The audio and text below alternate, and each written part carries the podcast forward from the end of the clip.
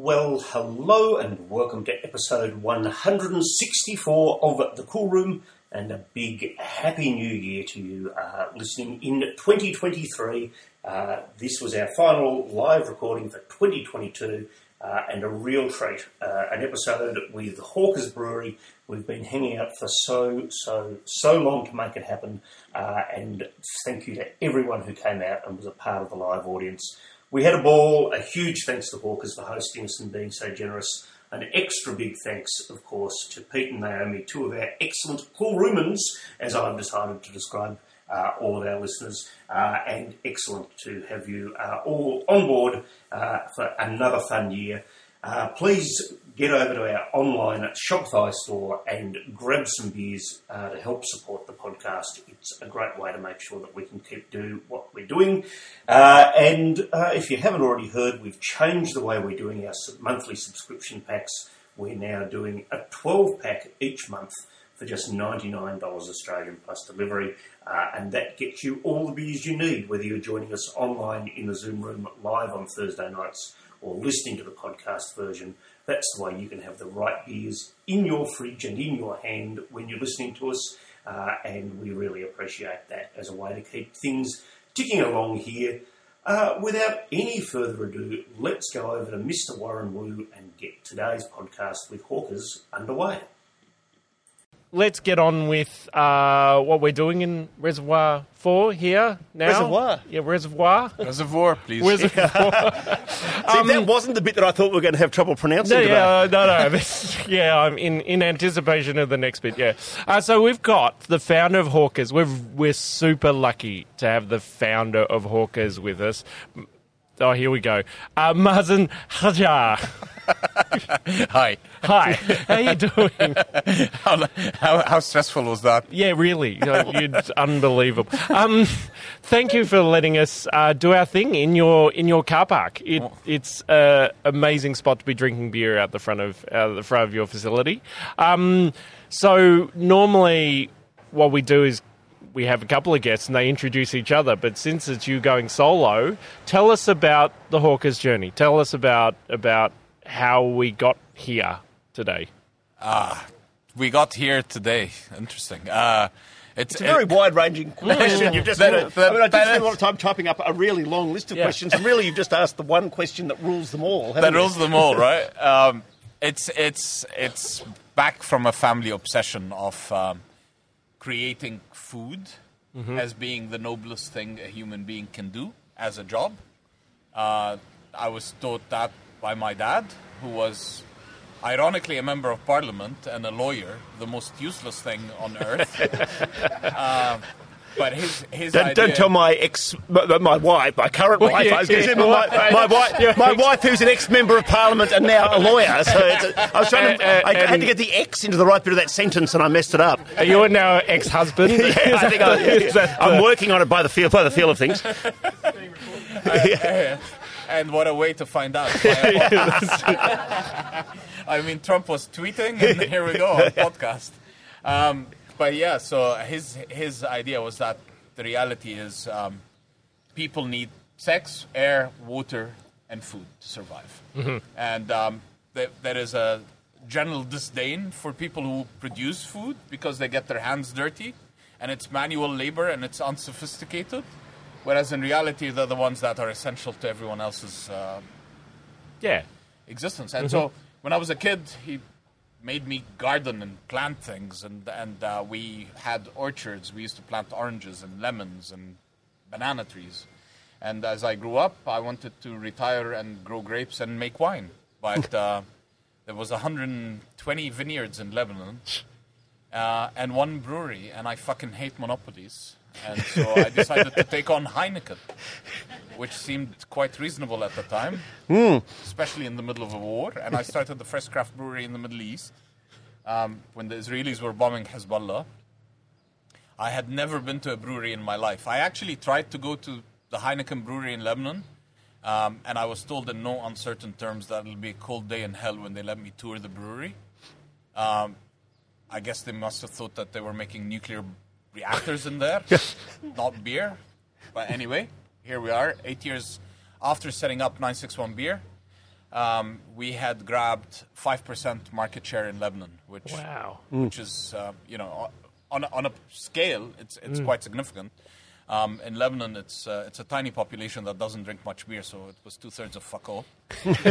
um, but um, then the region kind of went to shit with Syria and Gaza, and now Netanyahu's back in Israel, so uh, and Lebanon's going through the meltdown. But I anticipated that with my ex-wife, and we thought we'd move out to um, a place that we both loved, Melbourne, uh, and uh, s- start brewing here.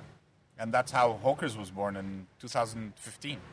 Was there something specific that brought you to Reservoir? Or was there Yes, a street sign that said for lease. I had. I, I was driving around with my with a, with um, my distributor at the time, and we were looking for spaces to start this brewery. And uh, we passed by a sign. I looked at the shed, and I was like, "Fuck, that looks good." And uh, the minute we signed the lease, back in 2014, when we started, the first reaction was, "What the hell are you doing in Reservoir?" this was no man's land. Like literally, when I first moved to Australia, I moved into Edwardes Street, right on the edge of Edwardes Lake, where the where the big train, uh, the steam engine is in the park. And I think in the first three months I was here, there was a stabbing, a shooting, and then on Henty Street there was a house burned down because some idiot tried to hydroponic grow marijuana in his uh, attic and burnt the house down. And one night, as I was heading back home, there were seven police cars with guns drawn and two poor schmucks with their hands up in the air um, at that house, not realizing what had happened. I was like, Jesus, maybe I should cross the street and pretend like I'm reading something on my iPad. um, so yeah, Reservoir wasn't a cool place. It now has been gentrified. I don't know if that's a good thing or a bad thing, but it's become cool to be a Reservoirian from Reza. Um, you know, there's a, there's an archery place right across the street. There's a metal uh, works studio. A bunch of artists do statues and metal works. There's a photo uh, shop, a photo and uh, film place, production house. There's a studio for um, furniture. There's a coffee roaster behind us. There's a feathers, a feather holdings business over the road, which I, I actually saw the feather holdings bit before I looked further on and Yeah. saw the sleeping bag sign, which I guess make put, contextualizes it. But literally, feather holdings. I've never seen a feather holdings building before. That, that's not the one you need to worry about. It's, it's the it's the un, un, unbranded one right next to it. When we came here, that was the big mystery, and we felt like who has that place? There's a lot of barbed wire around it. There's a lot of and and one night, late at night, there were police officers, lights on, fucking police cars everywhere, and we thought this was a meth lab. It turns out this is the Department of Agriculture, uh, of sorry, Education Archive. They keep exams and fucking useless papers in there. Probably some of my best works over there. So yeah, uh, nothing as exciting, unfortunately. But you know, the, the, it's, it's uh, this. By the way, in case in case the, our, uh, your listeners are hearing a lot of the noise, this is Reservoir. We still, although it's gentrified, we still get a lot of fuckwits doing donuts in the street. Well, a shout out to everyone in Reservoir, particularly the good people of Purex Feather Holdings. uh, that's a really bad place for an L to have fallen off a sign, but um, let's talk beer, Warren. Yeah, um, uh, so Maz from Reza, From Reza. uh, tell us. Uh, we're, we're kicking off with two beers. The first one, uh, you've just declared your favourite beer at the moment that you make, the Lucky Thirteen, and we've also got Read Between the Limes, which is a, a lime uh, Berliner Weiss, which is which is yeah incredible as well. Um, let's start with the the Bohemian Pilsner. Tell us about the Bohemian Pilsner. Tell us, like, uh, give us a little bit of a, a tasting and tell us why it's your favourite. Well, I've ever since day one I love pilsners. It's, it's not I've grown to love pilsners. Like a lot of craft beer these days seems to be heading towards lagers, back into lagers. I've never been off lagers. I just don't like very light lagers that are flavorless. That's just my taste buds. I've always been a Pilsner person. I love Pilsners. And um, when we first started Hawkers, we had three core range beers. We had a Pale Ale, an IPA, and a Pilsner.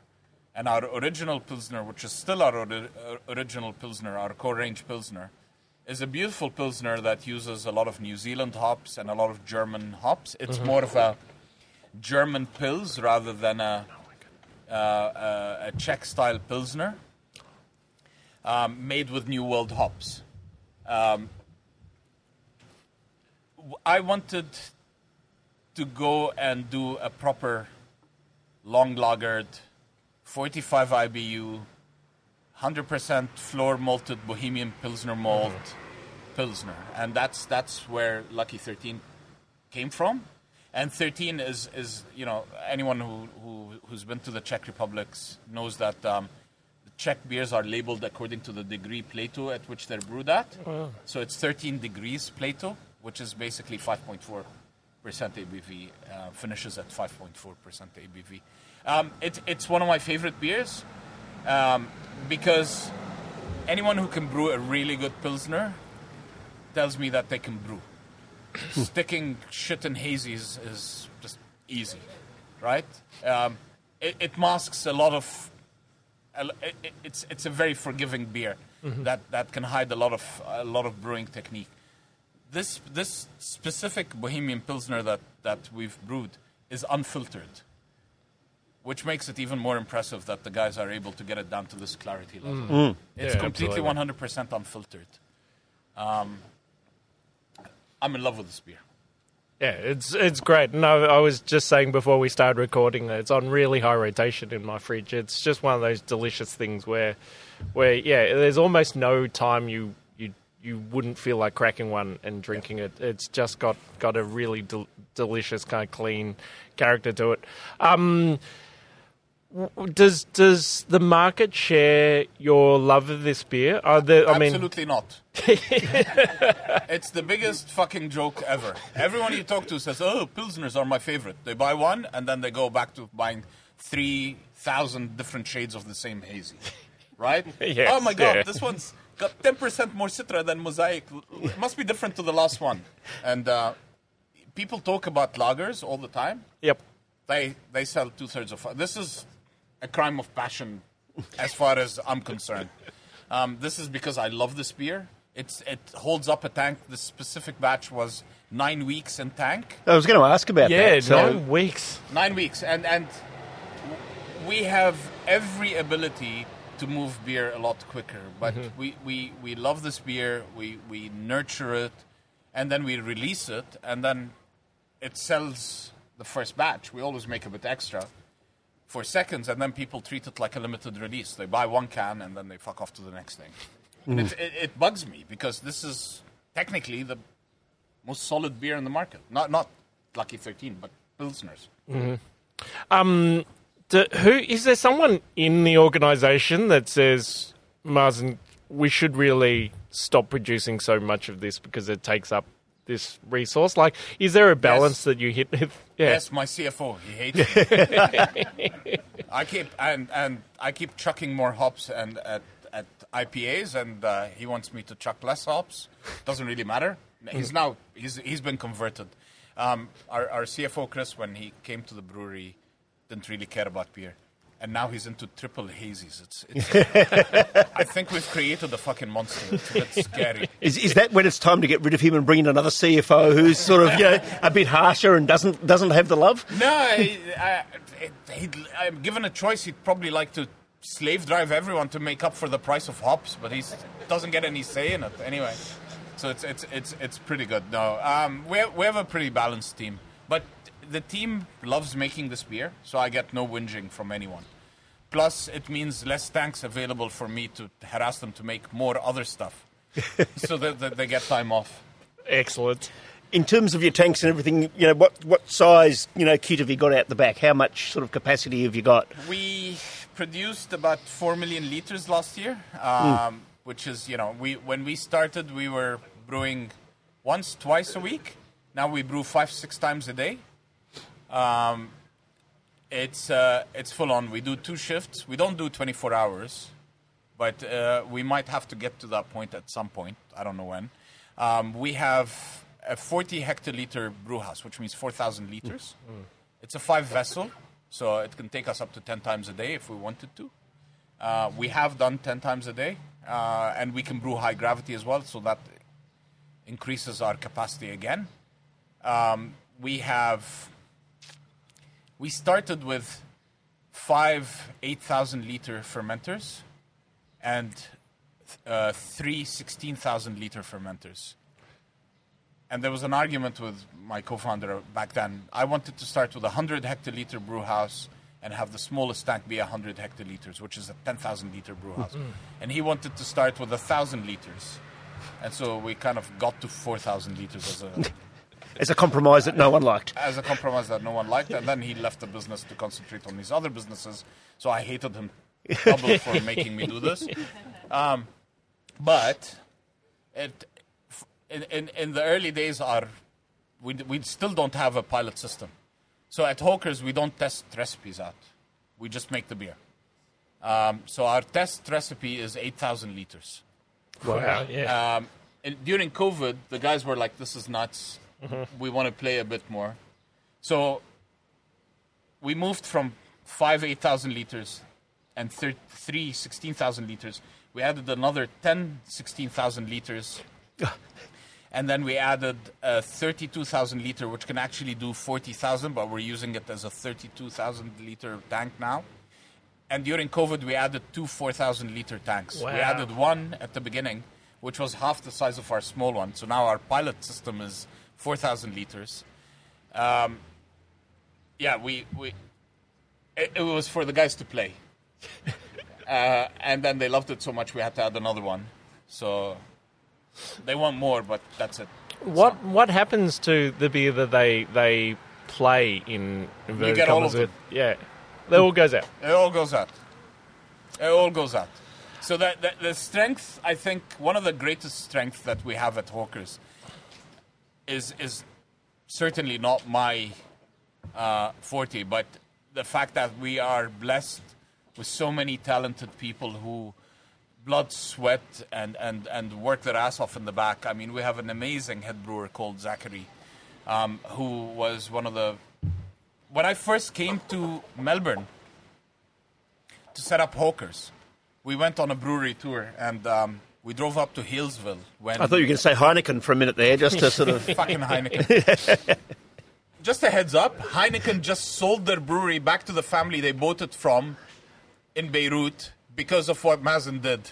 There are 13 fucking breweries now in Lebanon, and the newspaper called it the Mazen effect. Oh. Even hmm. eight years after I left Lebanon, um, they had to sell There's, it. there's the T-shirt we want. The Mazen, the Mazen effect, effect. is the you know. So, so, so the, the grandson of the founder of the brewery just bought back the brewery for twenty million dollars less than what he sold it to them for. Ah, that's how you make money. So, so, so I'm, I'm super happy. And actually, I went to visit the brewery for the first time in my life. Uh, back when I was in Beirut two weeks ago, and I went to sit with the CEO and the marketing director, and we talked about the possibility of bringing some hawkers back to Lebanon with the brewery I set out to destroy. Was there anything in there that you didn't expect to see? Yeah. Like once the once Nah. you, It's just a fucking old brewery. so so no nuclear weapons or anything like that. No. After all of that sort of They skullduggery, there buried was. the reactor down the, the basement. They wouldn't let me into the basement. But um, Jesus, there's a chain of thought that that, that got lost. Let's move on to the Berliner Weiss. Let's not even pretend to try and go back to where we Yeah, were, uh, because I've got this one in front of me now. The lime Berliner Weiss. Ah, yeah. Uh, Um, why lime? I guess is sort of my initial question. Yeah. We, we have quite a few Berliner Weisses on the show, but I was trying to think of another one, and the audience can shout out if they can think of other lime Berliner Weisses that they've had. It's not a combination we see a whole heap of. Yeah, lots of raspberry. Not much lime. The the thing with um, if anyone's been to Germany, they tend to use a lot of syrups in their Berliner Weisses.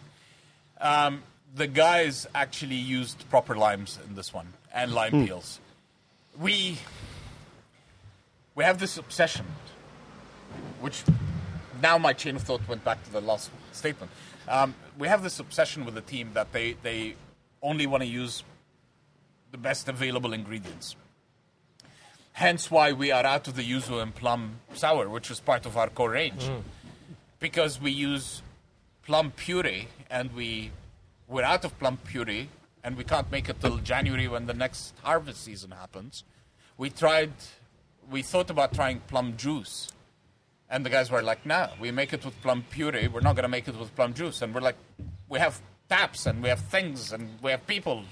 And they're like, no, we have an order into the export market. We just sold this beer to Thailand and Singapore. No, we're not going to change the recipe. And so this is this is the talented team that I was talking about. I mentioned Zach, and also we have Alex Lovelock, who is, you know, he is a reference point in all things technical ingredients. The guy is just the most inspiring.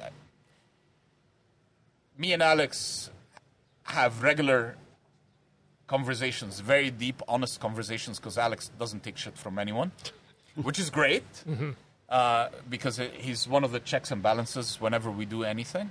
Uh, but they work great as a team and they, they brew all these fantastic beers and they cut no corners and they're super anal about what they make. And so, why limes?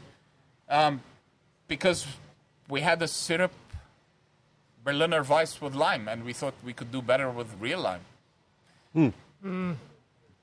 It's a really good answer. It's a it's a beautiful beer to be drinking, particularly as we're starting to think of summer. Yeah. So is this uh, sort of a seasonal one? This is not its first visit into the. That, that's another thing, by the way. Um, it's it's funny because we've noticed something with sours. They don't sell very much unless they're puckering sour. And you get to puckering sour mostly by adding citric acid. And at Hawkers, we're all about drinkability. And we, we actually like to sour our kettle sours, like the old school stuff. So it's a bit inconsistent. It leaves it up to the actual bacteria to handle.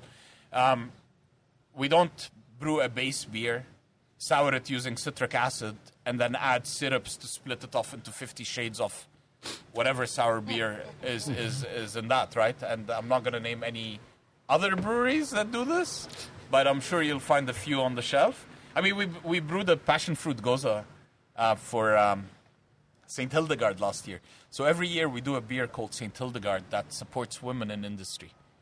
and it's not just um, it's not just chit chat. We allow our female brewers or any brewers that identify as female um, to basically take the reins of the brewery and do whatever the fuck they want. and they brewed a passion fruit gose, my worst fucking nightmare. Because one, I don't like salt in my beer, but to be honest, it was one of the best beers I've ever had last year, uh, and it was so stupidly expensive because I knew they were only going to use real passion fruit. Our cost of this passion fruit gose, cost, raw materials, never mind labor, never mind markup, never mind anything else, was more expensive than the retail price of some of the passion fruit sours that were on the market. Yeah. So that, that, to go back to the limes, why limes? Because why not? Um, are there audience questions about either of these two beers that we've just had? Otherwise, we'll put a little bow on this bit and everyone can get up and have a little walk around and chat. But if you've got an audience question, now's the time to shout it out. Hey, it's up the back of the class. Will you do more Berliner Weisses in fu- oh, flavored hmm. Berliner Weisses in future? sours are like lagers. Uh-huh. People talk about them. It's it's remarkable. This is the best fucking pilsner I've ever had in my life. One and a half stars on Untappd. right? if it's That's not, outrageous, can I just say? If Like, it's- genuinely, that is outrageous. If it's not eight percent juice, it gets rated down. If, and- if only we knew someone at Untappd that we could throw cans at right now. and and and the problem is uh, they don't they don't sell. They, they they're treated like limited releases. Uh, the people don't if they want a fridge filler that's a sour they're not going to get a real sour right? So real sours are expensive to make they are expensive to make uh, i'm not even talking about wild fermented sours so we will make more sours for sure because we love the stuff. Um, but uh, they will never become a major thing at Hawkers. I mean, we've we already do West Coast IPAs, which are also now becoming cool again. It's like Reservoir. Fucking whoever knew clear beer could be cool again. Um, we also make a lot of barrel aged stouts, which We'll get to that. We'll get to that discussion. bloody censorship is what I call it. That's the. Fake- Per- I, I, I clicked record at just the perfect point there. So fake news, fake news. They're censoring me. all I have to do is cut out all the swear words, and we'll save. You know, there's a good 45 minutes that'll come out of the podcast there. Here we are. We're back with episode 164. We're out at Hawkers. We have two more great Hawkers beers in front of us. We're going to be talking La Fruit, and we're going to be talking mood lighting. We're here underneath the 40,000 litre tank that's being used as a 32,000 litre tank. Uh, awesome. The weather is holding off for us. We're having a great night out here. Mr. Warren Wu, you have La Fruit in front of you. I don't yet, so I'll get you to pass the can to me. I'm going to pour myself a little while you start to talk about it. So, Maz Lafruit, uh, I get the strange impression this is another one of those beers that doesn't necessarily sell a ton of, but you've put a lot of love and care into making it. Yeah, saisons don't sell at all. like if, if you thought lagers were bad and, and sours were bad, I mean sours are starting to pick up, but saisons, yeah, everyone talks about how great saisons are. Nobody ever buys a, sais- a, a saison. It's amazing. And if they do buy a saison, they go straight to the famous ones. You know, Which are the famous ones then, just for people who are playing at home? Dupont, Trois Fontaines, whatever. I mean, whatever comes out of Belgium, and and there's a whole school of saisons, right? Um, unfortunately, we we do have wild fermenta- fermentation breweries in, in Australia that are doing great. We use a controlled yeast strain because we don't pasteurize any of our beers, and if we had a yeast strain that got into the system, it'll be very difficult to get it out of the system when it's it's uh, too hard. But we use a yeast strain that's used um, more in in uh, Normandy, right up close to the borders, um, by a lot of French far, uh, farmhouse uh, breweries. Um, and we use real raspberry from a local farmer as well. Uh, the, the aim of Hoker Saison isn't really to explore wild fermentations as much as it is to create a really balanced, drinkable beer. And uh, again, we get cut down because it's people like being kicked in the in the teeth. I don't know why, but if it doesn't kick people in the teeth, it doesn't leave an impression. I like to buy a beer that I'm going to have two or three or four of. Sure. Um, and that's kind of the philosophy that drives hawkers. Um, So we've when it comes to a beer like this, where do you see it sitting in the whole in in in Hawkers? As you've got a lot of beers, kind of they're in the market at the moment, but where does this sit? Like into it is a balanced beer, but in terms of I suppose the whole the uh, the range. Yeah, well, I mean, this is this sits in our limited releases, right? So this is a one-time shot. It'll it'll go out into the market, and it won't come back. Maybe it'll come back, but it's it's not. It doesn't sit in the regular beers. The funny thing about this beer is, because we use real raspberry, the color is very subdued because it does clear out, um, and we don't use food coloring or any of the weird syrups that uh, that add that pungent color of raspberry, that that pink purpley color. This is real raspberry, and uh, we we get marked down because the color doesn't reflect raspberry, as if real raspberry was supposed to like Look like your dragon teeth. fruit, say. Yeah. Um, but yeah, it's it's it, look, we love saisons. We don't get to do enough of them. Um, every now and then we'll put one out just because we love them. I, when I, when I came to Australia, the the first beer that convinced me to hire a brewer, I was originally planning to brew myself. Um, we were out in Bright, and uh, we went to Bright Brewery back then in 2014, which was tiny. I mean, kudos to Scott. He's done a fantastic job in terms of growing it and, and, and putting it on the map. They had a little brewer who had no infamy at all called John Selton, who was just fucking. He came on the back of a really not great brewer, I want to say, but he was just nailing styles, making really great beers, nothing outlandish, no crazy stuff. He was making saisons and barrel aged beers, and we got talking. We got completely hammered, and then. Uh, and then he brought out a stupid barley wine at the end. I, I think it was a stupid barley wine. Um, or a quad, or something in, in fucking barrels. They used to have quads up there for, for sure. Yeah. Uh, I think it was a quad. Well, something stupid in the end, uh, which basically knocked me out. I woke up in the morning, and there was an email from this guy saying, "If you want a brewer in Lebanon, I'd love to go and brew." And John turns out had actually traveled from. I think he started off in Vietnam and went by car. Not his car, but like through buses and trains and whatever, right through Afghanistan, Pakistan, through the Taliban area to paraglide. He did the hippie trail only he sort of the fucking 40 hippie years, thing. 40 Yeah. years too late. Yeah, and he ended up in Syria but never made it to Lebanon. And I, I got this job application. I was like, you know what? We're starting a brewery in Melbourne if you want to come over and work for us. And um, so the, the beer that I, I had when I first walked into Bright, and it was an eye opener for me because I had been having really bad experiences with Australian craft beer back in 2014 till, till that point, was uh, Bright Beer's, uh, Bright Brewery's um, Saison. Wow. And and so we brewed a saison that was our fourth beer in our core range, and uh, we stopped brewing it because we found out that restaurants really wanted to have a saison on their menu, and no one made a good saison. So we. As we were always on the menu having a saison, but we wanted to have the pale or the we wanted to sell beer, not just fucking be on the menu. um, I carrying on from your conversation about the first craft beer that really the in Australia that really kind of lit that flame.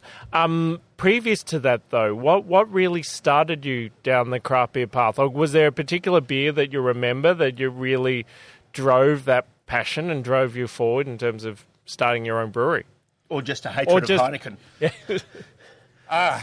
I unfortunately do not have a craft beer story like that. I grew up in Britain. A lot of my childhood was spent in Britain, school days. Uh, I went to school in Wales, where back then we had we had a social center on campus. It was a boarding school, and we had a social center where we had a bar. And uh, this this 14 year old kid coming from Lebanon wreaked havoc on the bar. I don't know why, because my I was unattended by my parents, and I thought I could fucking drink as much as I want, and no one's going to notice in Wales, except the sheep. uh, and so w- we had Guinness, we had a mild, and we had a bitter, and we had a lager. Back then, I used to drink a lot of Fosters. Because Like, was- everyone outside of Australia does. 'cause that was the cheapest beer you could get, and if I went on a date, I drank Molson Oh, because that was exotic. And if I couldn't get Molson, I drank Labatt's because that was even more exotic. Two fucking Canadian bullshit beers. Um, but that was my experience. And when I came back to Lebanon, um, I was drinking Guinness, thinking uh, one day I'm going to set up a vineyard. And then Heineken bought Almaza, and uh, they brought Murphy's Red and Murphy's Stout, and priced it so low so as to kill Guinness in Lebanon finally the distributor of Guinness said, fuck it, it's not worth it. It's such a small market and now they're driving me out of it. Quit. And the minute Guinness quit, two months later, Heineken announces that they're not bringing Murphy's anymore and they were going to brew Almaza Pure Malt, which was basically a Pilsner, 6% with food coloring to make it look slightly darker, but not black because they didn't want to intimidate the average drinker. And uh, that was the time when I decided I'm going to make my own fucking beer. I called uh, an equipment manufacturer in Canada and I said, I'd like to make beer. And they said, Great. What do you want to do? Oh, just beer? Yeah, what kind of beer? Uh, uh, stuff you drink? How much do you want to make? I don't know. beer. and it took, uh, it took a long time to, to, to get that equipment. It's pretty amazing, though, to come from, like, so most people have far more of a lead in story. They've done a bit of home brewing. You'd done none of that before you sort of ventured into the wide world of beer. It, it- the whole idea of 961 Beer, which was the name of the brewery we started in Lebanon, happened um, two years before the July 2006 war uh, with Israel. Actually, 3 years before that. I was sitting in a bar in Lebanon with a guy I had just met in the street. This two meter tall, blonde Danish guy uh, who stood out like a sore thumb in Lebanon. I imagine you kind of would. Well, not it's not the blondness. My mother is blonde, my sister's blonde. Like lots of blonde Lebanese. It's the two meter foot. thing.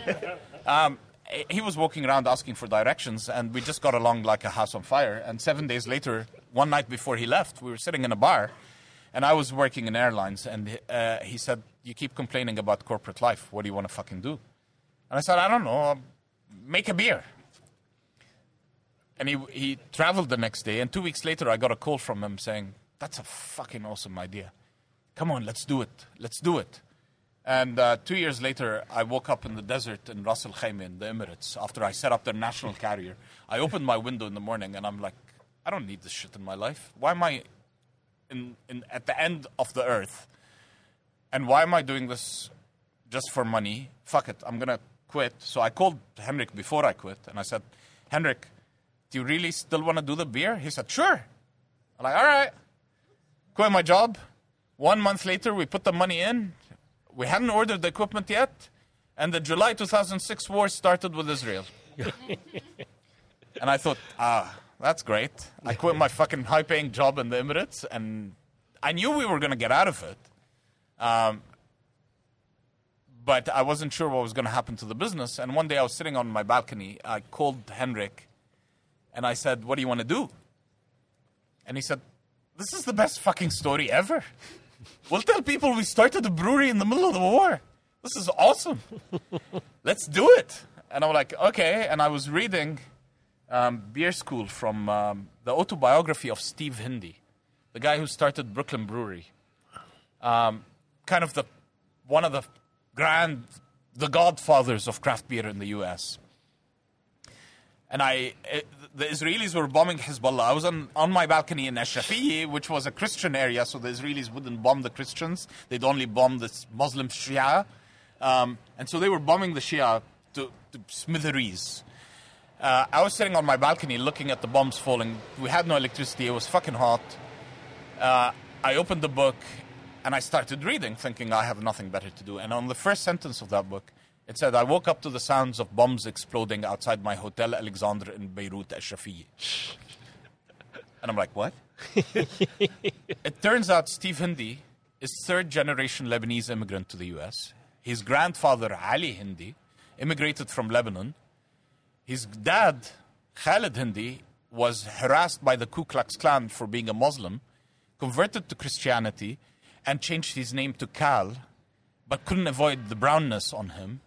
And they were very conscious to marry blondes to kind of water down the, the genetics. I, I think that's, I mean, you know, they married good Christian girls. Anyway, um, turns out he was the Associated Press journalist in Lebanon. He graduated from journalism and was doing his rounds, and he learned about brewing beer in Saudi Arabia Wow. from home brewing because Aramco, which is the Saudi Arabian American oil company, used to give out manuals to their staff on how to brew and distill beer, whiskey, vodka, wine, um, so that it would be more livable back then. And a lot of these guys were brewing beer, and he had come from the background of drinking Budweiser and Miller and Coors, and was having homebrew in Saudi Arabia, wondering what the fuck was that. And when the bombs fell in his hotel, his wife said, "Right, this is enough. We're gonna go back to Brooklyn." Um, which back then was a lot like Reservoir, except it was even more dangerous. Because I remember that that time because I couldn't get a taxi to Brooklyn in the, in the U.S. Like you'd get into a taxi, go Brooklyn, and he'd say, "Get the fuck out." Uh, now it's the hipster town, and and the meter is more expensive than Manhattan and Williamstown. But back then it was a shithole. It got gentrified. And uh, he got to the US not knowing what to do, quit journalism, and thought, I'm going to make flavorful beer. This seems like a reasonable idea. I, I love any story of people who convert from any industry other than IT because I think we've sort of joked that we've had a hundred people who used to be in IT who've gone on to brew beer. So it's great to hear journalists and air, airlines. Well, I used to be an investment banker before I was an. I, I started the first low fare airline in the Middle East as well because I hated national carriers. I hate monopolies. I hate fucking monopolies, and it does my head in that this country has a duopoly hmm. of everything: Qantas, Virgin, Telstra, Optus, Lion, CUB, whatever. Woolworths, Coles. Woolworth goals. I feel like we could go down this road for a long, Yeah. long time of duopolies. Uh, and then A move on triple to, C. A triple C. Fucking listen to this podcast and get your shit together. uh, and then we could move on to oligopolies, which just gives me the opportunity to say ol- oligopoly, which, as I think we've established before, is one of my favourite words in the whole world. So My partner is Ukrainian, so I have I have a lot of uh, disdain for oligarchs. uh, oligopolies are slightly different, but we'll get into No, no, but David's you got you got class into the, you got into the Oli, Oh, Oli yeah. and I, I, my first brain reaction was got angry. We're all about the Ollies here. Ollie's trolleys, for those of us that grew up in country Victoria a long, long time ago. Only one laugh. That shows where I come from, doesn't it? Um, we're going to move on. We need to talk about the the, uh, the other beer that's in front of us at the moment. We need to talk mood lighting. Yes. Um, Mr. Warren Wu, can you pass that can for me? Oh, yeah, And again, of please course. kick off things while we uh, start that discussion. We seem to be in a parade of beers that wouldn't particularly sell well, but would be Yes. excellent, excellent to make. Um, It's our kind of shtick. I It say. our kind of shtick. Uh, so, i similarly to the the pilsner, is is there a, an idea that you want to create like a, a I suppose a pure version of the original? Do you is uh, do you want to? It was the idea to go well. Let's create the best Munich Dunkel that we could that we could make in Australia. No, this this wasn't that. So so I was Oh, I was I was talking about um, our head brewer Zach, and I, I I said the first time I came to Australia, I went on a brewery tour. I went up to Healesville back when uh, White Rabbit was there, and they and I thought that was impressive because I thought they were fermenting in open fermenters, and I thought, my God, they have balls. Because to this day, I, it, open fermenters still scare the shit out of me. uh, which is why I have so much respect for a brewery like Samuel Smith in the UK that does one of the best fucking imperial stouts. That made me fall in love with the whole barrel program that we started and imperial stouts. Um, but so I met Zach on my first trip to Melbourne ever. Before we thought of doing hawkers, when I was touring White Rabbit, because he was the brewer there, and he took me on a guided tour. Ah, And yeah. I didn't remember this, but when we were talking about him coming on and becoming our head brewer, he reminded me of the story, and I remembered the details of having this whole conversation and sitting with him and, and talking talking about technical brewing. Um, uh, with with mood lighting, we we- we share a lot of the recipe development. We're trying to engage as many people and have as much input. And our, our lead brewer as well is, is, is a fantastic guy called Nikolai. Now that I've mentioned his name, um, half the breweries in Melbourne and, and Australia are going to try and poach him. It's okay. Uh, Can, will I edit that? I, I won't beep any of the swearing. I'll just beep his name, No, just keep- to make it all the more mysterious. Keep it on. It's really funny. Most of the head brewers and other breweries originated at Hawkers. It's it's it's quite remarkable. I think like seven or eight now head brewers around Melbourne are all ex ex brewers at at Hawkers. Um, which I mean, it's a testament to, to to to the team over here that we have a training system and we're still able. It's not about the person; it's about the team. Um, so people here feel that they're engaged and they're still winning awards. I mean, this year we won Champion Trophy Large and Champion Victorian. And so, Nikolai, um, we wanted to do something German. And so we did the Dunkel. Uh, it's probably not 100% classical Dunkel. Uh, but again, you know, this is our version of it. It's, it's a bit of fun. We like drinking lagers. There's a misconception in Australia that you drink dark beers when the sky is dark. It's fucking hilarious. No one wants to have an imperial stout in summer because it's too heavy. Bourbon barrel aged. It's thirteen This is one of the contra- We're 164 episodes in. You can hear from the audience. There's a very mixed, you know. Thirteen percent. Oh, I can't drink that. Can I have a glass of red wine at fourteen percent, please? It's too fucking high in alcohol. Yeah, no, I mean, terrible. Don't drink. Don't drink dark beer. Because dark has a flavor. Anyway, so we wanted the dark beer and Christmas. Just to fuck with hmm. people's brains. And make it a lager. Oh, my, my favorite my favorite stout story and, and dark beers. We we released a tropical stout. Ah. Now I don't know if Now the that- mind boggles. Yes, Yeah. do go on. So I don't know if people know what a tropical stout is. A tropical stout is essentially a stout brewed. It's a style of beer. It's not in reference to anything. It's it's a style of beer that was brewed originally in the Caribbean, and it's basically a stout fermented with lager yeast, which is ironic because people expect all these big aromas and flavors from tropical. It's the exact opposite. It's supposed to be hmm. clean. And oh my god, the commentary. I don't get any tropical juice out of this. Dude, just fucking look up tropical stout. You'll know what it is. Uh, We're, it's all right. We're just having a little break here while Mark right. gets his dinner. So. Do go. Is that where you almost need a QR code on the can to say this is the style guide according to, Oh man. or we- not even? We didn't even do it. I, I just stopped. I, I now ignore the feedback. Mm-hmm. I, I That's, that's really, been my life philosophy. I mean, it's got me where I am today, I ignoring honestly don't. feedback.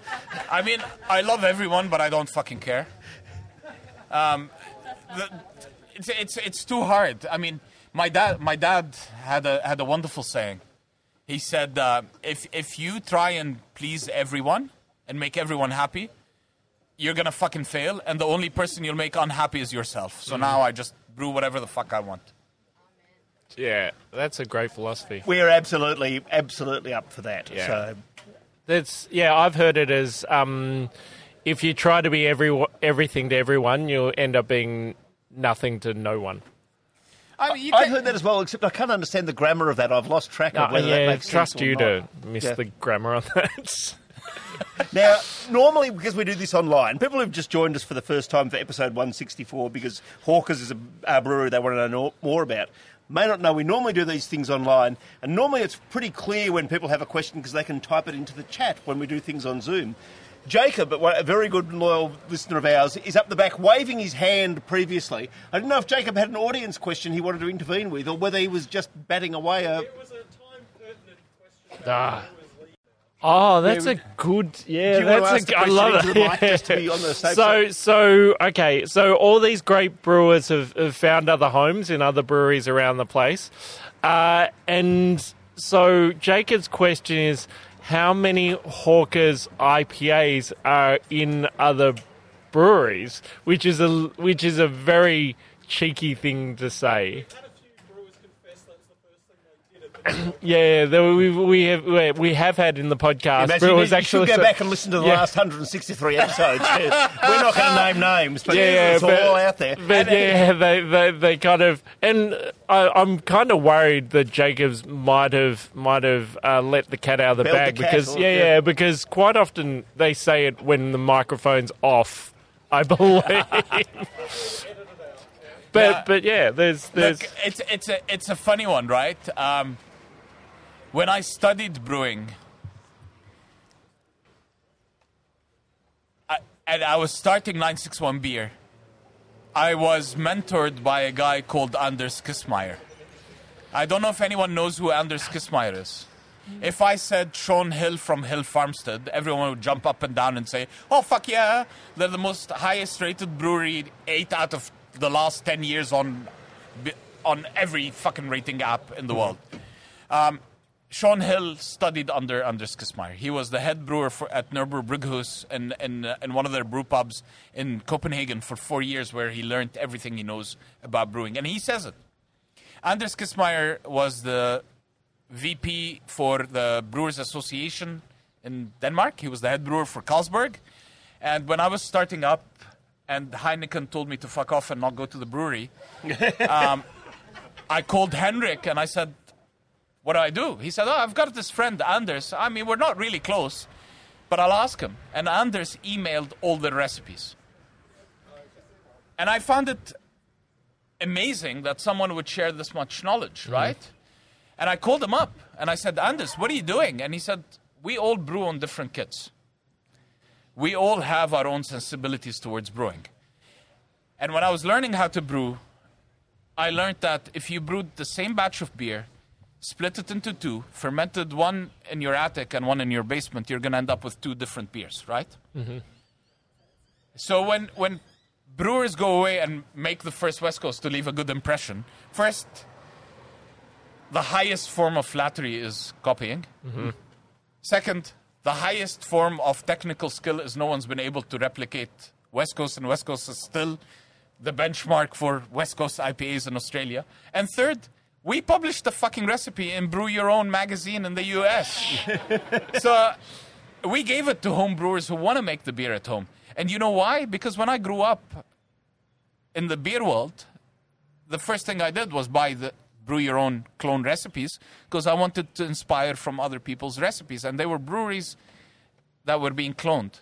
And I always had a dream that one day we'll have our own recipe in there. And I grew up to the to a podcast back then, a video cast and a podcast called um, uh, Brewing Network uh, with James. Oh fuck, I can't remember. We call it the, we call it the inferior podcast, but The we're, inferior- we're very you know.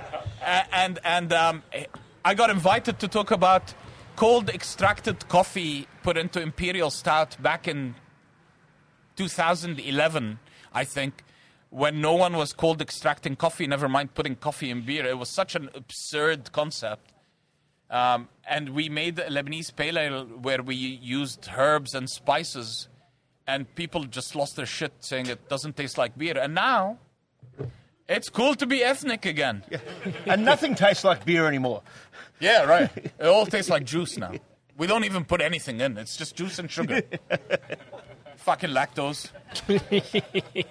I can't wait to get onto the barrels. We're not quite there yet. Uh, yeah, go on, Shayna. We've got a question from Shayna from our audience.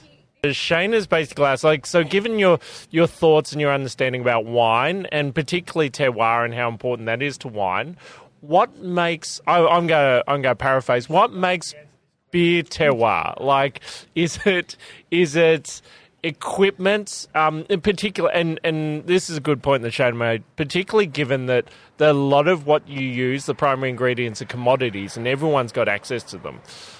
What is Hawker's terroir? What's your idea of terroir? So, first, uh, thank you.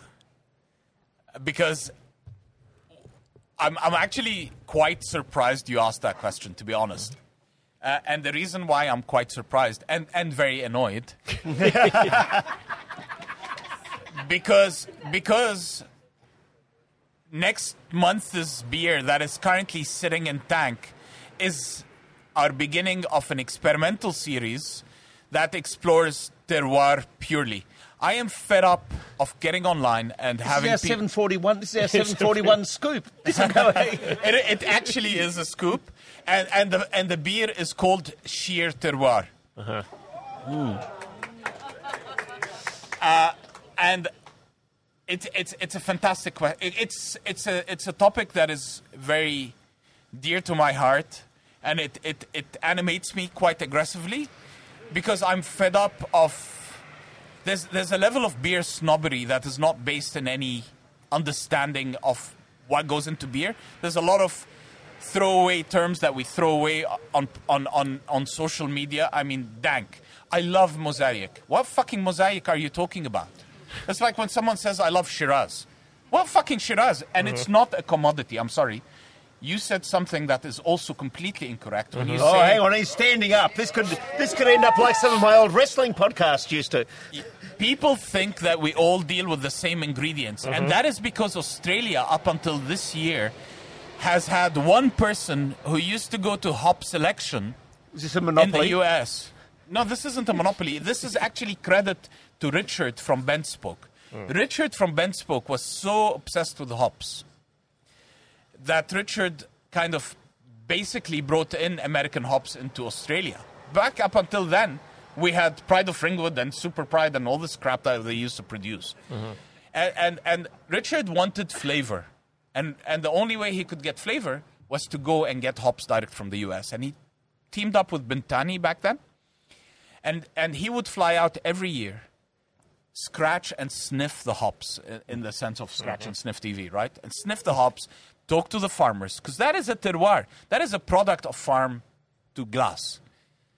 And he would select the hops that he liked and he would bring them back. And craft beer in Australia has never been big enough that we could afford to fly over there and sniff our own hops. And so for, for Yonkers, Richard's been the one guy who brought whatever he thought was great into Australia, and we've all used what Richard has selected. Unfortunately, Hop Products Australia, since their acquisition by BarthHaas and Galaxy Flying, do not allow us to go and select our hops. You know, they still try to convince us that Galaxy hops are a thing when Galaxy hops are grown in Tasmania and grown in Victoria, and they want to tell me it's the same terroir.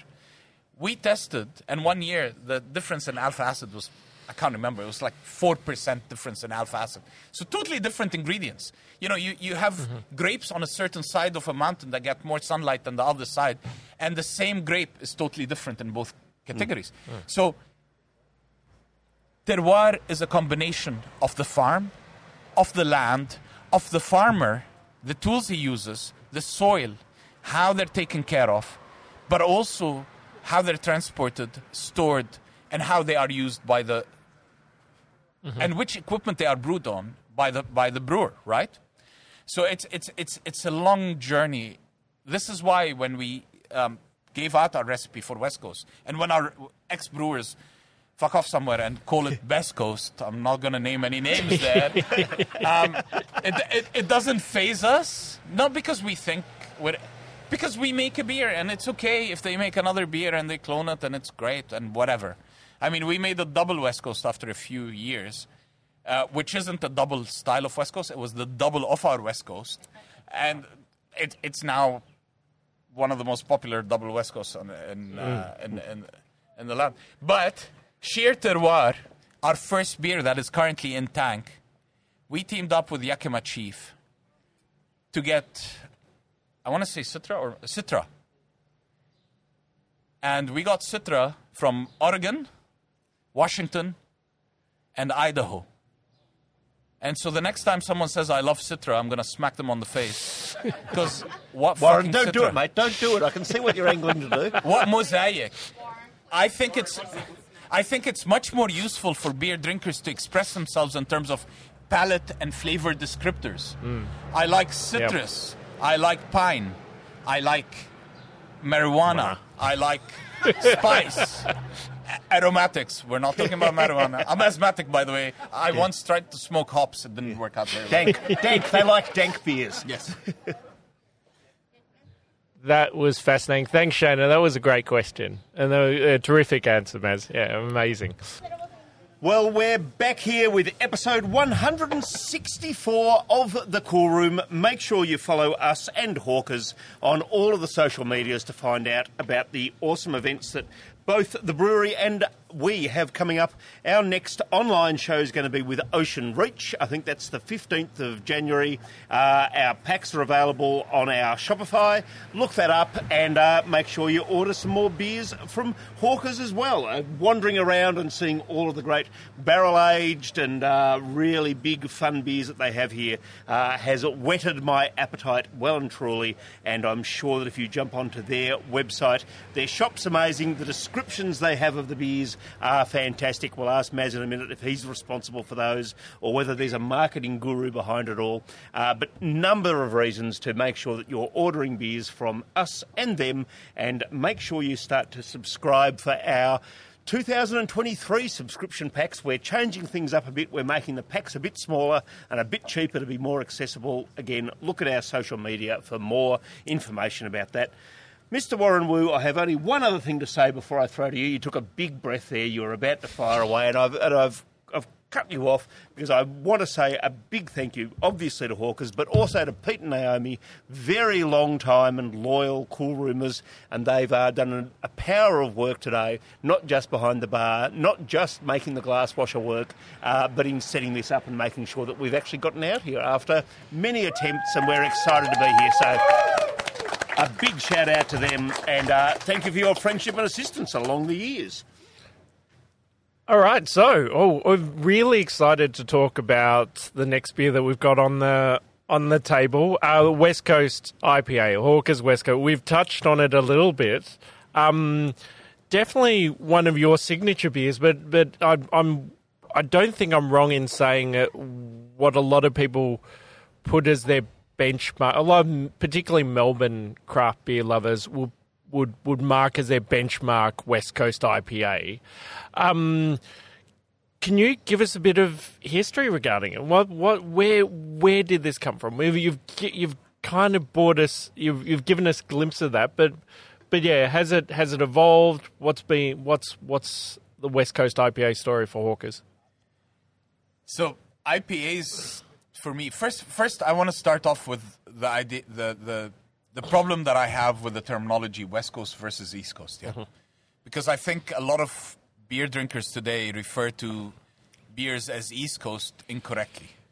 Um, hazies are originating from the East Coast, yes, but originally IPA, when it came to the US, came in its old English form, and the original beer that was brewed was Liberty Ale from um, Anchor Steam, and then got taken to the East Coast where it's still being brewed. I mean, you know, um, Brooklyn Beer's um, East East Coast IPA is still one of those classical English style IPAs, and so there was this IPA kind of evolved into this big malty, caramelly, lots of crystal malt, heavy on the bitterness, less on the aromatics beer. As it traveled to the West Coast, where it was sunnier, people wanted to strip out the caramel and accentuate more of the aromatics rather than just the bitterness. Um, and and it strip, they stripped the caramel malt out of the beer and um, lightened up the malt profile. I traveled a lot to the West Coast, and th- that's kind of the beers that I really like. And um, I think back when we, we, we wanted to do this, there wasn't an, many West Coasts, and they were being labeled as West Coast IPAs, where there was still a lot of caramel malt in the backbone. And I, I was growing out of caramel. I don't really like caramel. Even our base IPA, which I honestly is is my go-to session beer every day of the week. Um, West Coast for me is probably less drunk at home than our regular IPA, which again has won. I think this year it got two golds, maybe, or last year got two golds. It keeps winning gold medals, but it's an unsung hero uh, and more sessionable. Uh, So the, the inspiration for this was taking out the, the, the caramel malt, which then translated into our regular IPA. We took out the caramel malt and replaced it with biscuit malt from Oregon, um, steamed malt. Um, so that's the story of where this came from. Obviously, past the West Coast, it went back to the East with people like The Alchemist and Heady Topper and then Treehouse. Um, and then it became a hipster thing where it became very cool and popular to do hazies. And this is what's today termed as East Coast. But I think it's not an accurate description because NEPAs are very different to hazy IPAs, are very different to East Coast IPAs. Sure. Yep. C- can we go full beer nerd here and talk about the hops that are in the beer? you know, we, we love a good hop discussion. Which hops are we tasting at the moment? This what is- do each of them bring to the party? This is this is one of my favorite beers because um, you know everybody likes Citra Mosaic uh, and, and and your regular American um, combinations. We use Southern Cross for this beer, which is our local farm comparatively. It's a New Zealand hop that even New Zealand brewers barely use anymore and it has amazing characteristics. I think that's the star. It, it's got some mosaic. It's got um, Jesus. I've got to remember now. it has Citra, uh, but and I want to say Northern Brewer. Um, but Southern Cross is the star, and when when we tell people Southern Cross, people go, "What?" Mm, that's what I'm doing. Yeah. So, uh, New Ze- grown in New Zealand? Yes. Native to New Zealand. Uh, it's it's a beautiful hop. It has a lot of diversity, um, and it's it's coming back. It's it's becoming one of the cool hops again. We'll see. And has the recipe changed at all along you know the long journey of this beer? Every recipe at Hawker's changes. It doesn't change where the beer, what we want the beer to taste. It changes because of terroir. To go back to the idea of terroir, the difference between wine and beer is in wine we harvest once a year. We pick the grapes, we squash them, stick them in a fermenter. That's it. You don't worry about variances, and people understand that there is a variance year to year. Mm-hmm. In beer, we harvest our malt once a year. We harvest our hops once a year from different terroirs, and then we store them. And then we ship them. And by the very nature of storing anything, it changes character. Whether it deteriorates or improves or just changes, it changes. So hops at the end of the year or from a previous harvest are very different from the hops that you've just picked. Not better, not worse, just different. And so every batch that we brew, we're expected to make the same beer consistently. And so our our guys are fucking geniuses mm-hmm. because they manage to hit this consistency quite regularly. And not only are they managing to hit this consistency, and this is hats off to how technical the guys are in the in the brew house. Uh, genuinely, I don't know how they do it. It's it, I can't be more grateful to have such a great bunch of people surround me and, and help make Hawkers what it is today. Because we got a compliment while I was at Seabrew in Thailand. I was presenting, and our distributor in Singapore came up and he said, Your hazy IPA, even the core range, month and month later, is still drinking fantastic. And normally hazy IPAs fall out and, and taste like mm. crap after a while. And that's the technical skill by which and the passion goes into handling the beer, checking it at every point, making sure everything tastes right. So the, the recipe does change in the sense that it is tweaked to, to maintain the same flavor profile and, the, and within the tolerances. And if we have a bad batch, we throw it away And Southern Cross has been there from the start. from day one. Wow. Yeah. Um, touching on the idea of of change uh, and how that beer would have changed, as as as Kyle Hawkers are, are quite famous for all the style, different styles of IPA uh, IPAs they produce. Um, do you guys see a trend?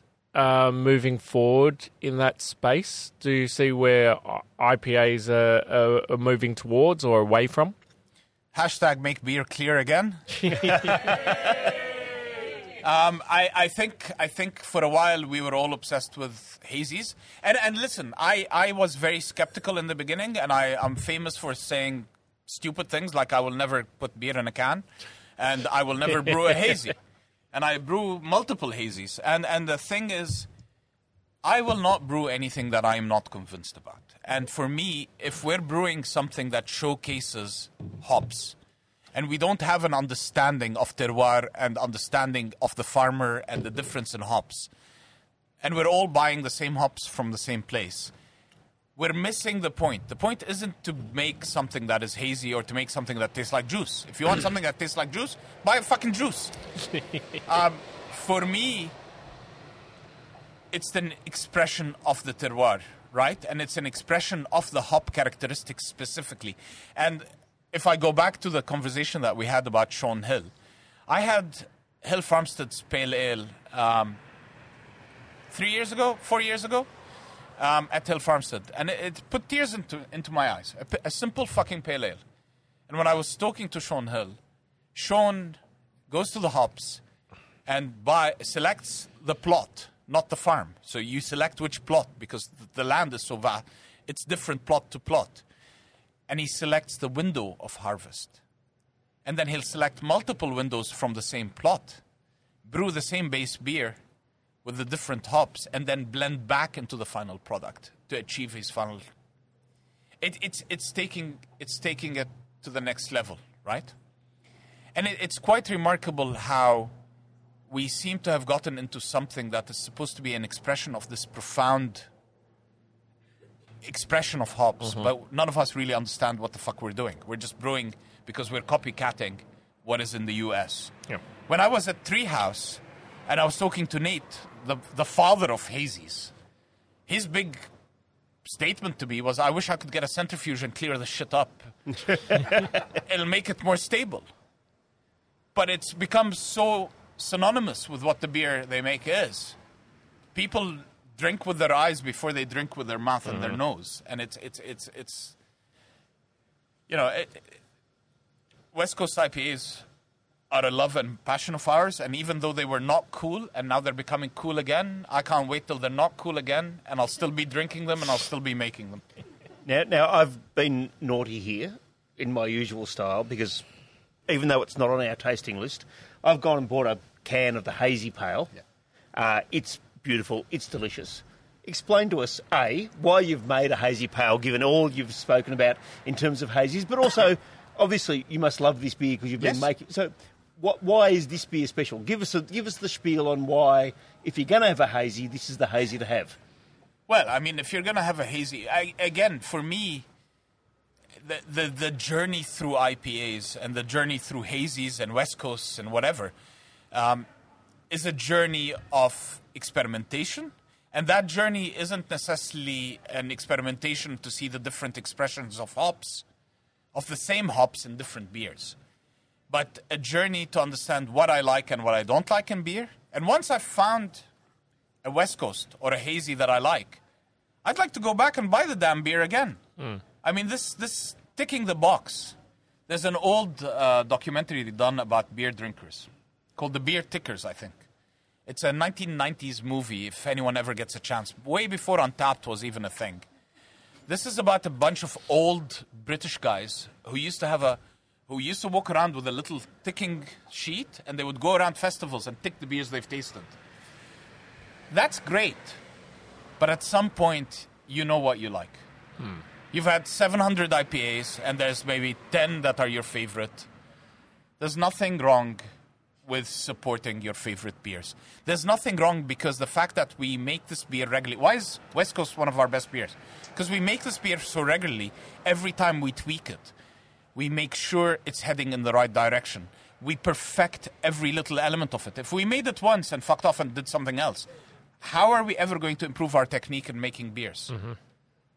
Yeah, it's great to make a new beer every week. Anyone can do it. The difficulty is to perfect those beers. And and the the process of perfection, if anyone is scientific, is changing one variable at a time. Going back, changing it a bit more, changing it a bit less. Ah, this works better. Hang on, what if I change this? And that might be different. And it's a, it's a long process to perfect a beer. It's not you pop a beer out. Most of the beers that we do are 95% where we want them to be. And the beers that we do again and again and again are the beers that we're able to get to 100%. So why, why the hazy pale? I, I, I uh, fell in love with hazies on my last trip to the CBC, not the last one, the one before it in the US.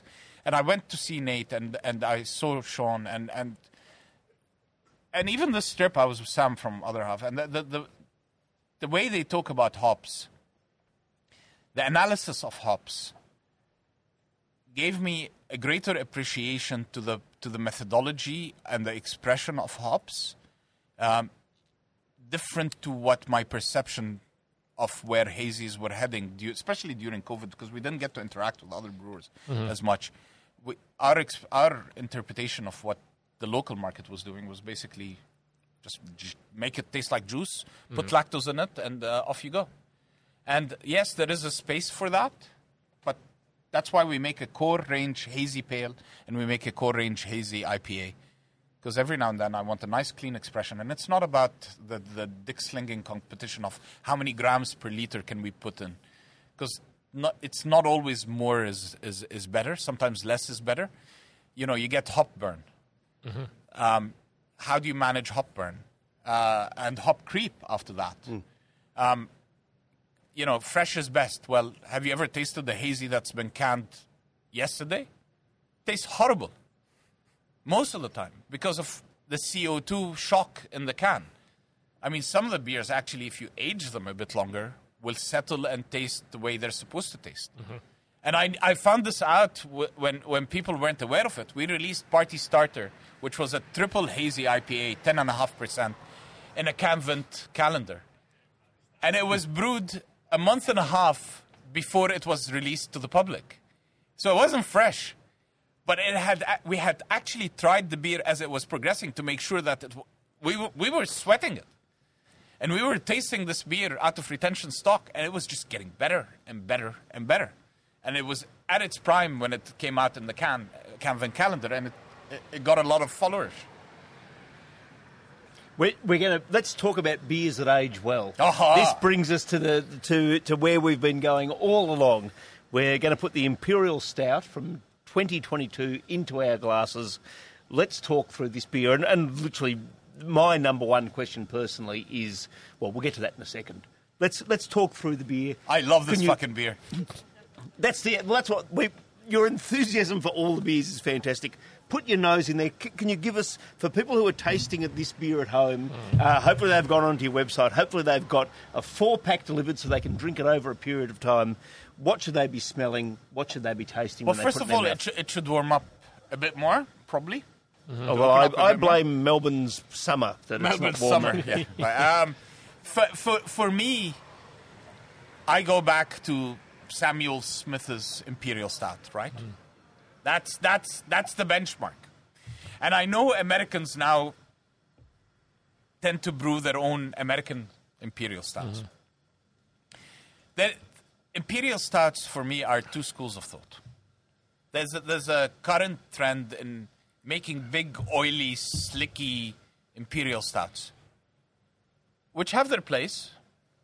I'm not sure that I want that much residual sugar in my beer, just mm. because I'm having a beer, not a meal. And secondly, because I prefer to be able to really enjoy drinking a full beer and maybe two. Um, and so I have a, I have a lot of respect for the British style of imperial stouts. Ours is really sitting somewhere, I want to say, between both. It inspires from both. Um, it's it's definitely not hop heavy, which is why, how I like my stouts because I don't want uh, to lose the notes of um, nut, roast, uh, coffee, chocolate, licorice a bit, um, some caramel in there as well. It's it's it's rich. I just don't need it to be a meal, right? Yep. And, and our humble imperial stout always gets second fiddle to our barrel aged program. oh, we're getting towards the barrels, aren't we? Yeah. Uh, and but I think that this one, every time we send it off to a competition, comes back with a medal. We're fucking great. I'm going to leave Mr. Wu to ask our traditional cool room question in a moment. Then we're going to turn it over to audience questions. My last question off my own bat tonight uh, is that question of if you only had one can of this beer, would you drink it today? Would you save it for two years? Or I would fucking years? drink it right now. you know why? Because when we package a beer, it's intended to be drunk. We've tasted it. We think it's ready. This is an expression of how we want it to be drunk. When you take a beer and you think it's going to taste better in two years, you're playing roulette. I have no idea how it's going to age, under what conditions, and how that specific batch of beer is going to translate. Mm-hmm. Anyone who is into wines will know the best sommeliers on earth and the best wine sellers on earth buy a lot of the same beer. So they, they identify, okay, I like Chateau whichever. And I like their, their whatever vintage. And they'll buy a lot of the same wine year after year. And they will taste the cellaring as the as the aging progresses, mm-hmm. right? And as it nears the peak, or where they think the peak is, where it's tasting perfectly to them, because again, taste is very subjective, yeah? When you think a beer is starting or a wine is starting to taste near its peak, then you accelerate your tasting because once a beer is peaked or a wine is peaked, it can go off. And that doesn't mean that all that vintage goes off. It means the wine in your cellar has gone off or the beer in your cellar has gone off. Other people who have cellared it differently may have a diff- completely different experience. Mm-hmm. And so it's pointless to buy a can or two and then drink a beer and then taste it in five years because you've missed the whole journey. There's no point. And it's a fluke. What comes out on the other end is a fluke. What you should be doing is tasting. Let's say, as an example, I love Imperial Stouts by Hawkers. Mm-hmm. I'll buy every year a case and I'll leave it in my cellar and I will taste it every six months or every year and mm-hmm. see how it progresses. We've got some 2016 Imperial Stouts there that are tasting fucking fantastic. Wow.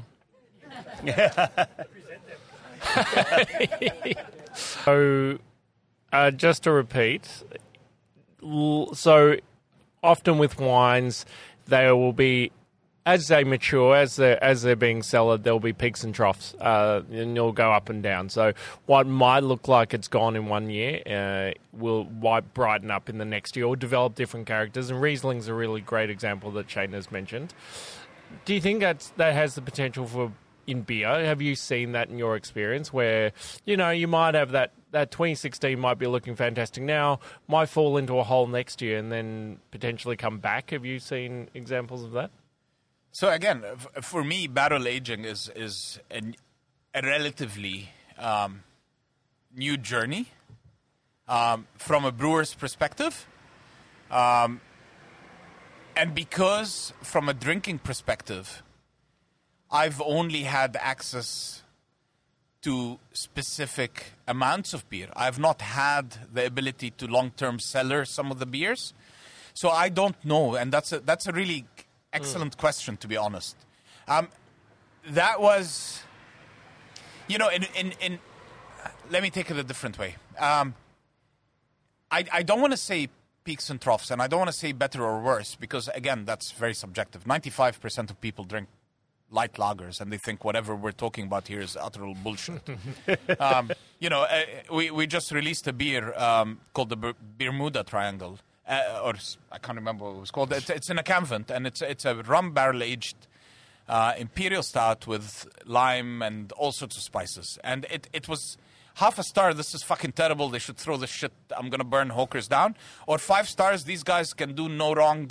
Um, So you're, ch- you're still checking out the ratings, is what you're telling people. you, I check out the, I do check out the ratings specifically because if I can identify a feedback quality issue. Fair, right? fair call. Fair because call. most consumers do not call the brewery and say, "Hey, I got a bad can." They'll go online and, and trash the shit out of you, and, and you want to be there ready to respond. And because I care, and I don't just care about the beer, and it's, it's not a brand journey for me. It's an experience that I am presenting to the beer drinker. And if I fail in that presentation of the experience, it's a responsibility that I take very seriously. And it, we don't fail a lot. Um, but every now and then something happens. You know, something's been stored incorrectly, or um, something's been dinged up, or someone bought something that's been sitting on the shelf way too long, or whatever it is. Uh, and and usually we're very good at trying to correct that because our aim and premise is that it doesn't matter what Hawker's beer you pick up, you're going to know it's a quality beer. It might not be your favorite style, it might not be to your taste buds, but it's going to be done with passion. It's not going to be a gimmick, and it's going to be done super well and delivered in its best condition. That's that's that's what we aspire to. With that amazing and profound answer, I'm going to ask you a goofy question. And we love this goofy question, but it's a little bit goofy. Um, what's. This is, this is also in the context of me not getting the glass washer to work oh, yeah. in between the little sessions here. So it doesn't matter how many degrees you have. Yeah, yeah, that's true. Yes, um, and it also matches this question too. What's the okay? So, of all your experiences, what's the weirdest, most confronting, amusing, strange thing you've seen in a cool room? And I, oh, and cool room's quite broad. So, so brewery, pub, bar. Bit of Actual cool room. you couldn't get to work yeah, at a critical time. that's it. Yeah, it's it's about the experience, drawing Oh, so out the so not, curtain. not out about a beer because there are stories about beers as well. Well, that's, all, of the- that's all of the fine. above. Ju- However you just choose to- drawing the cur- curtain away from our wonderful industry. The most confronting thing I've seen in a cool room. Jeez, Jesus. we, we, this, this is coming from a man who started started a brewery in the middle of a war. Yeah, We've got to continue. yeah, yeah, that's it, This could, this exactly, could get a bit, you know. I, I, I mean, I've seen some dodgy, half-assed equipment, um, and I, I've I've seen a lot of. Um, look, we- we're in a very unique industry, and uh, judging what you see uh, again is, is is very subjective and can be very patronizing. I like to think of the final product. I like to judge the beer. How it got there doesn't really matter. I like to think of the flavor of the beer itself. And I've had some confronting beers in my life.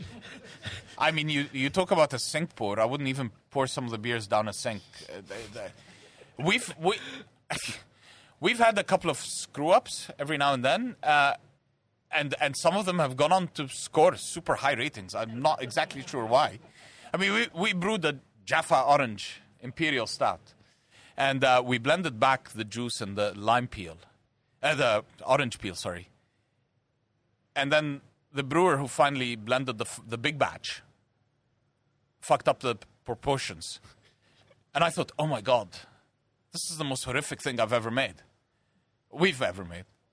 People fucking loved it. it was on fire. People still send us emails saying this is the best beer they've ever had. And we're like, okay, sure. It's all subjective. Never gonna happen again.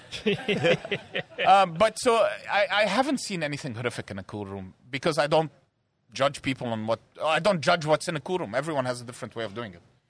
I mean, I come from the land where 15,000 BC people were making beer in clay pottery and leaving it outside uh, for the natural elements. If anyone's ever been to the Lambic breweries, some of that shit is just fucking. Oh my god, I'm gonna drink that shit. it's it's horrific. So is this is this our? I'm going to make sure I edit the time a little bit. Is this our 852 scoop, which I think fits in your Ah! licensing? Uh, is this what you're going to be doing next? So you want to ask the question? One of the one of the hard hard lessons we learned at at Hawkers was that I guess it's very common with coffee drinkers. You ask a coffee drinker how they like their coffee, and they'll say black and bitter. Most coffee drinkers drink it with milk and sugar, and it's it's fucking your perception of who you are and and what translates, right? Uh, a lot of the imperial stout, well, a lot of the barrel drinkers say they want to try new things. They all go back to imperial stout and bourbon barrel aged imperial stout. And here's one of our fine reservoirs. I'm surprised it took as long as it did, to be honest. Yes. So, so, so we're gentrified, but we're not neutered yet. anyway, um, after that display of incredible Masculinity. masculinity and uh, He's got balls. he's got balls. Um, so t- t- we brewed a wheat wine. We used aquavit barrels. Uh, we brewed a Baltic porter, which we got slammed on again because it was too light. It's fermented with a lager yeast. Uh, it we we uh, brew, what else? We brewed an old ale. Uh, I'm trying to go back from memory.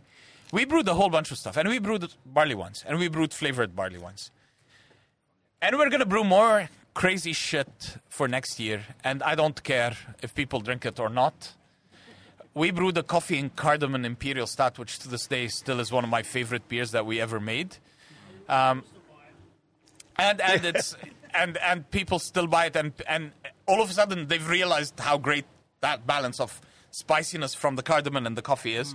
Um, to cut a long story short, we have introduced white stouts as well into barrel age a couple of years ago, and that took off. Um, this year, we're going to be introducing another beer into Oh, scoop. Scoop. 852 scoop. I'm not going to say what it is, that's the best kind of scoop. Not really, but, but but but uh, there'll be a big beer, uh, probably not seen by many, uh, sitting currently in barrels, and there'll be some more varieties of barley wine. We're done just doing bourbon barley wine and base barley wine. This year there'll be a base barley wine, but barley wine is going to get a similar treatment to the imperial stouts. Just because I fucking love barley wine.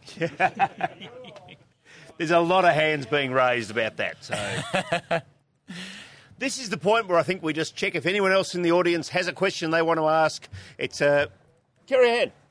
Either come down and grab the mic or yell loudly, uh, which is about you've spoken tonight about American style stouts, you've spoken about English style stouts, uh, and the question really is that as you know, as a brewer in Australia and being part of Australian beer culture, I guess the question is, you know, should we be finding our own interpretation of those styles rather than referencing, you know, always other y- styles from overseas? You know that that's that's what we do at Hawkers all the time. Like I said, our Dunkel isn't a traditional German Dunkel. Our Marzen isn't a traditional German Marzen. We we brew the beers that we want to drink, right? And if in the process we're we're I think we're charting our own path. I don't think we need to reaffirm our identity as Australians in the sense of then boxing Australian breweries into a specific style. I think in the modern world, each brewer needs to express themselves in whatever way they want. Uh, Where I find it a bit disheartening is our our imperial stouts for the second World Beer Cup in a row. One of them has gotten to the last ten table. We win golds at the AIBAs where all the big guys come and play. We've we've beat most of the breweries in the world, or at least compete on an equal footing, head to head with the with these guys. Yet there's a there's a there's an inferiority complex that goes on within Australian beer drinkers sometimes. You see it on a lot of the fucking beer threads. Oh, Australian imperial stouts aren't as great as the American imperial. Yes, they are, and they need to stop being. Comp- you know, we need to stop following the brand and following the blind tasting. If you prefer a certain style of stout more than what you're drinking that's coming out of Australia, it is because you have a specific taste profile.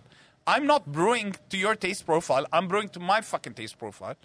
And beer judges who are certified to judge beer have deemed my interpretation of the style to be worthy of a gold and to be worthy to sit at the last 10 at the World Beer Cup.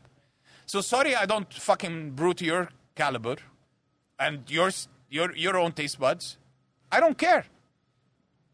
I want Australian beer drinkers to wipe that crap out of their head and just enjoy the journey, find the brewers that they like, and stop comparing us to other people. Each individual brewer is their own, they're expressing themselves on their own. You like it, great. You don't like it, find something else. Stop whinging. Life is more important than that. This is just beer, guys. You're getting a lot of nods in the crowd, I've got to say. A bit of a round of applause there as well. A big thank you to the crowd that's come out tonight. Are there any more questions from the crowd? Well, uh, the, the quick summary of the question is, is when you're having to blend beers, particularly when you're making such large batches now, I mean, particularly, I guess, compared to the old days, you know, how much sort of skill and effort goes into that blending and how do you make all of that process work? You know, how much of the skill is that as much as the initial process? Like we talked about wine earlier, and like that's the hardest part of wine making. It's the hardest part in, in spirit making. You know, the master blender at, at Johnnie Walker has a has an insurance on their nose for five million pounds. Because ultimately, whe- whenever we get into barrel aging, so we were we we skipped over something kind of casually, and we, we didn't really explain it. Barrel aging is part science, part art, and part magic. You know, you buy wood. It doesn't matter which distillery you're buying from. Because ultimately, each distillery has 200,000 barrels from all sorts of different wood, different charring. They're all gonna, some will have mold, some will not have mold. They'll all age differently. What you're gonna get is a back note to the beer being added. So you're not even gonna be able to pick that distillery even if you knew what you were looking for. Um, when you buy those barrels, you're hoping that they've you've bought a good barrel, and you're hoping that the beer interacts with it in a good way. And they're, Over time. and they're really cheap, I'm told. Oh, yeah. and, and the second thing about barrel aging is it's a fucking expensive process. Ah, right. Here we go. In every barrel aged beer, the beer is 29% of the cost. 71% of the material cost. I'm not talking about labor. I'm just talking about raw materials. 71% of the cost is the barrel. I'm not accounting for losses. I'm not accounting for labor. I'm not accounting for anything. I'm just talking about the cost of malt, hops, and barrel. And I'm told by a smart man that that's just the cheap barrels. Tha- That's just the regular barrels. If you start getting into really fancy barrels, you can double and triple your barrel costs. I'm talking about your base bourbon barrel, which is the cheapest barrel you can pick up. You know, if you go into apple brandy or if you go into something like a Willett Estate or some of the harder to find rare barrels, Aquavit, you're, you're, you're, you're driving up prices dramatically, right? And then your labor cost in a, in a barrel aged beer, 25% or less is actually the labor which is assigned to making an imperial stout vis a vis four times more to make a barrel aged beer because you're triple and quadruple handling it and tasting it. And then you're putting money away in these wooden casks and all this beer that you've produced and you're sitting on it. Potentially, our longest aged beer was 17 months in barrel. So we've we've paid up, paid people's salaries, paid all this money, paid to import the barrels, paid rent, and then sat on these barrels for two years almost. Uh, you then lose a lot of beer when you're pulling the beer out of the barrel, up to 10 to 20 percent, and a lot of the barrels go bad, which are not fit to be blended back. So the cost component of making barrel aged beers is, is stupidly high, and it's a crime of passion.